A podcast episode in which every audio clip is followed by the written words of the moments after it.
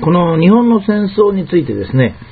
まあ、大きな転換点はま2つなんですね。まあ、それ以外にま日中戦争なんかありますので、これはまた後ほどお話しますが、え最初はこの日清戦争、日露戦争というのが明治の初めに起こったもので、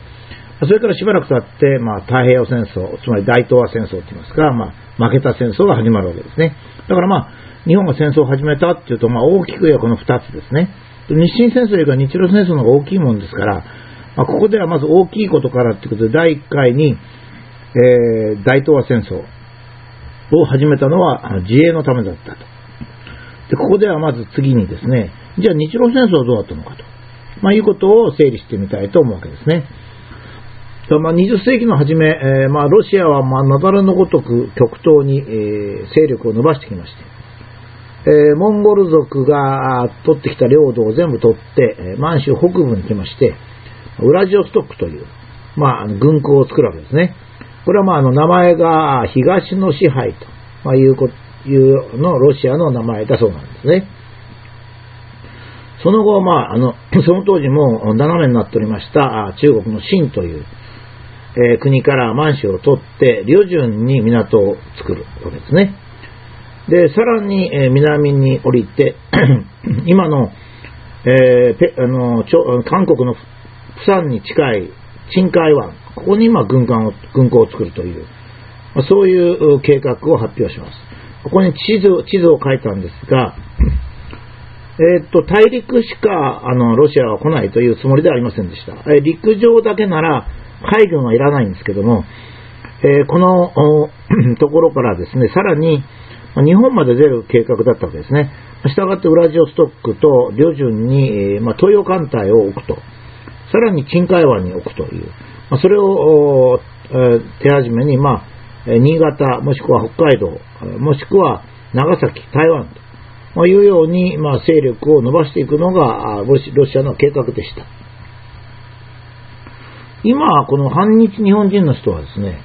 こういう侵略があったということ自身を認めないんですよ、まず第一に。ロシアがそういうことをするはずがない。いや、だって事実そうなんですからね、これは。えー、今では考えられませんが、20世紀初頭の白人っていうのはそういうもんだったわけですね。それはもうあの別にそんなに戦いも必要なかったんですよ。おい、どけどけって言えばですね、まあ、どいたわけですからね。事実、中国はその当時清でしたけども、戦わずして満州をロシアに渡し、えー、ロシアが朝鮮を横切って陳海湾に来るのも、まあ、時間の問題であったわけです。もともとあの陳海湾っていうのはですね、非常にいい港で、えー、日本に蒙古がですね、襲来した時に、えー、蒙古の軍軍船が出港したところですね。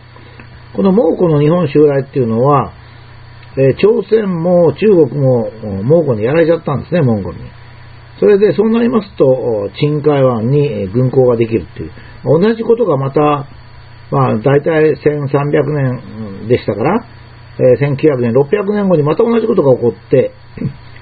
えー、西の方から来た強い国に対して、基本的には中国とか朝鮮は抵抗しないっていうか、まあ、抵抗してもあっさり負けちゃうというか、それで、それから日本に来るっていう、まあ、そういう経過をたどるんですよ。これはまあ、中国が悪いとか朝鮮が悪いっていうんじゃなくても、そういう事実なんですよね。で、これ、もう少しロシア側のことを考えてみますと、その当時ロシアの皇帝はニコライ2世っていうんだったんですけども、あまりにこう強引なわけですよ。さあ、どけどけと。ウラジオストックに軍艦軍港を作り、えー、満州を全部横切り、鉄道式、両順に軍港を引くと。こんなことやったらちょっと戦争なんじゃないかっつって、まあ、ドイツの皇帝がですね、ちょっとやり方は乱暴じゃないですかと、まあ、注意をしたわけですね。まあ、ドイツの皇帝っていうのは、その当時ロシアの皇帝と親戚関係でしたから、まあ、そう言ったんですね。まあ、ヨーロッパの王族っていうのは親戚関係っていうのが多いんですけども、まあ、そう言ったわけですね。えー、そうしましたらね、あのその当時のロシアの皇帝がですね、えー、っと、こう答えてますよ。えー、まあ、あの、と、なんたって相手は東洋の猿だから、そんなのが反抗してくるはずないよと。戦争にはならない。なぜならば、え私が戦争するつもりないんだから。って言うんですね。つまり、あの当時ですね、まあ、仕方なかったんですけど、白人が襲ってきたら、有色人種が抵抗しても皆殺しになるだけで、まあ無駄なんですよね。ですからロシアはこれでウラジオストックを取り、領人を取り、鎮海に軍港を作り、佐世保に軍港を作って行く、行ったでしょうね。もし日本が抵抗しなければ当然。だって、次々と行って太平洋まで出れるんですからね。まあロシアの念願なわけですから。これを防ぐために日本ではですね、日清戦争に一応勝って、えー、中国と朝鮮を分離して朝鮮に大韓帝国を作って、ここでなんとか食い止めようとするわけですね。あの、これはあの、朝鮮から見たら不当だというふうに言ってて、まあ、不当かもしれないですけど、日本としてはですね、何しろロシアの進出を抑えるためには、えー、韓国、大韓帝国というか朝鮮が自分で頑張ってくれて、私の領土だからロシロシア入ってきちゃいけないと言ってくれればいいんですけど、言ってくれないんですよね。くれないので、えー、まあ、しょうがないから、えー、大韓帝国っていうのを作って、そこで守、ま、もうとにかく守ってくれって言うんだけど、これもダメなんですね。この状況っていうのはですね、えー、ちょうど玄関に強盗が来て、えー、玄関の扉をガンガン叩いてる状態なんですよ。あと10分もすると玄関は破られて強盗が家の中に入ってくるわけですよ。そして家には幼い子供や女がいる。そういう状態なわけですね。じゃあ強盗が入ってきたらどうなるかっていうのもまあかなりはっきりしてて、まあ、この前話しましたように、少なくともロシアがあイギリスとかポルトガルとかオランダとかフランスと同じような態度を取ったならばですよ。日本が植民地になると女性はもう自由に乱暴され、優れた若者は両手首を切り取られるわけですよ。だからこれが玄関に来た時に、えー、中の男性はどうするかっていうことなんですね。まあ私なんかでしたらやっぱり玄関を補強するとか、撃って出るとか、警察に電話するとか、なんかしないとですね、そのまま破られて、えー、家族が殺されたり乱暴されたりするっていうのはちょっと、そのままにはいかないんですね。ところがおかしなことに、この反日日本人っていうのは、日露戦争悪いって言うんですよ。なんで？って聞いたら、いや、ロシアが来たらそのまま渡しゃいいじゃないか。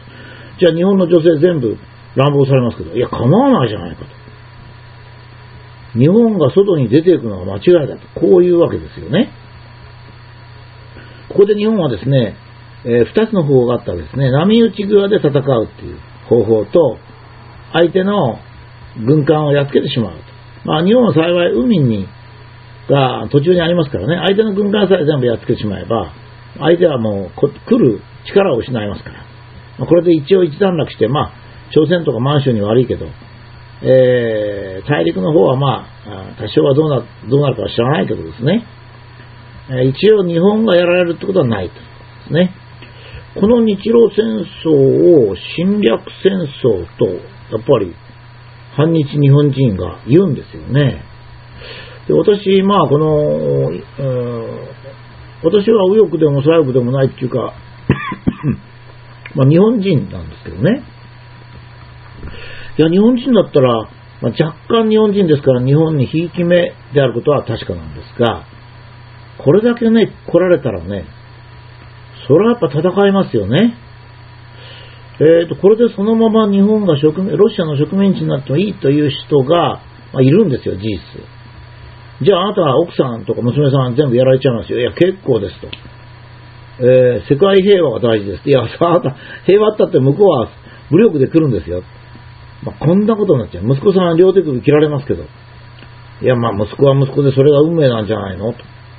絶対に日本はどんなにやられても、軍隊とかそういうものに戦っちゃいけないんだ。こういう人が結構多いんですよね。だから私がここで、えー、っと、反日日本人っていうと、それだけで多分カリッとくるんでしょうね。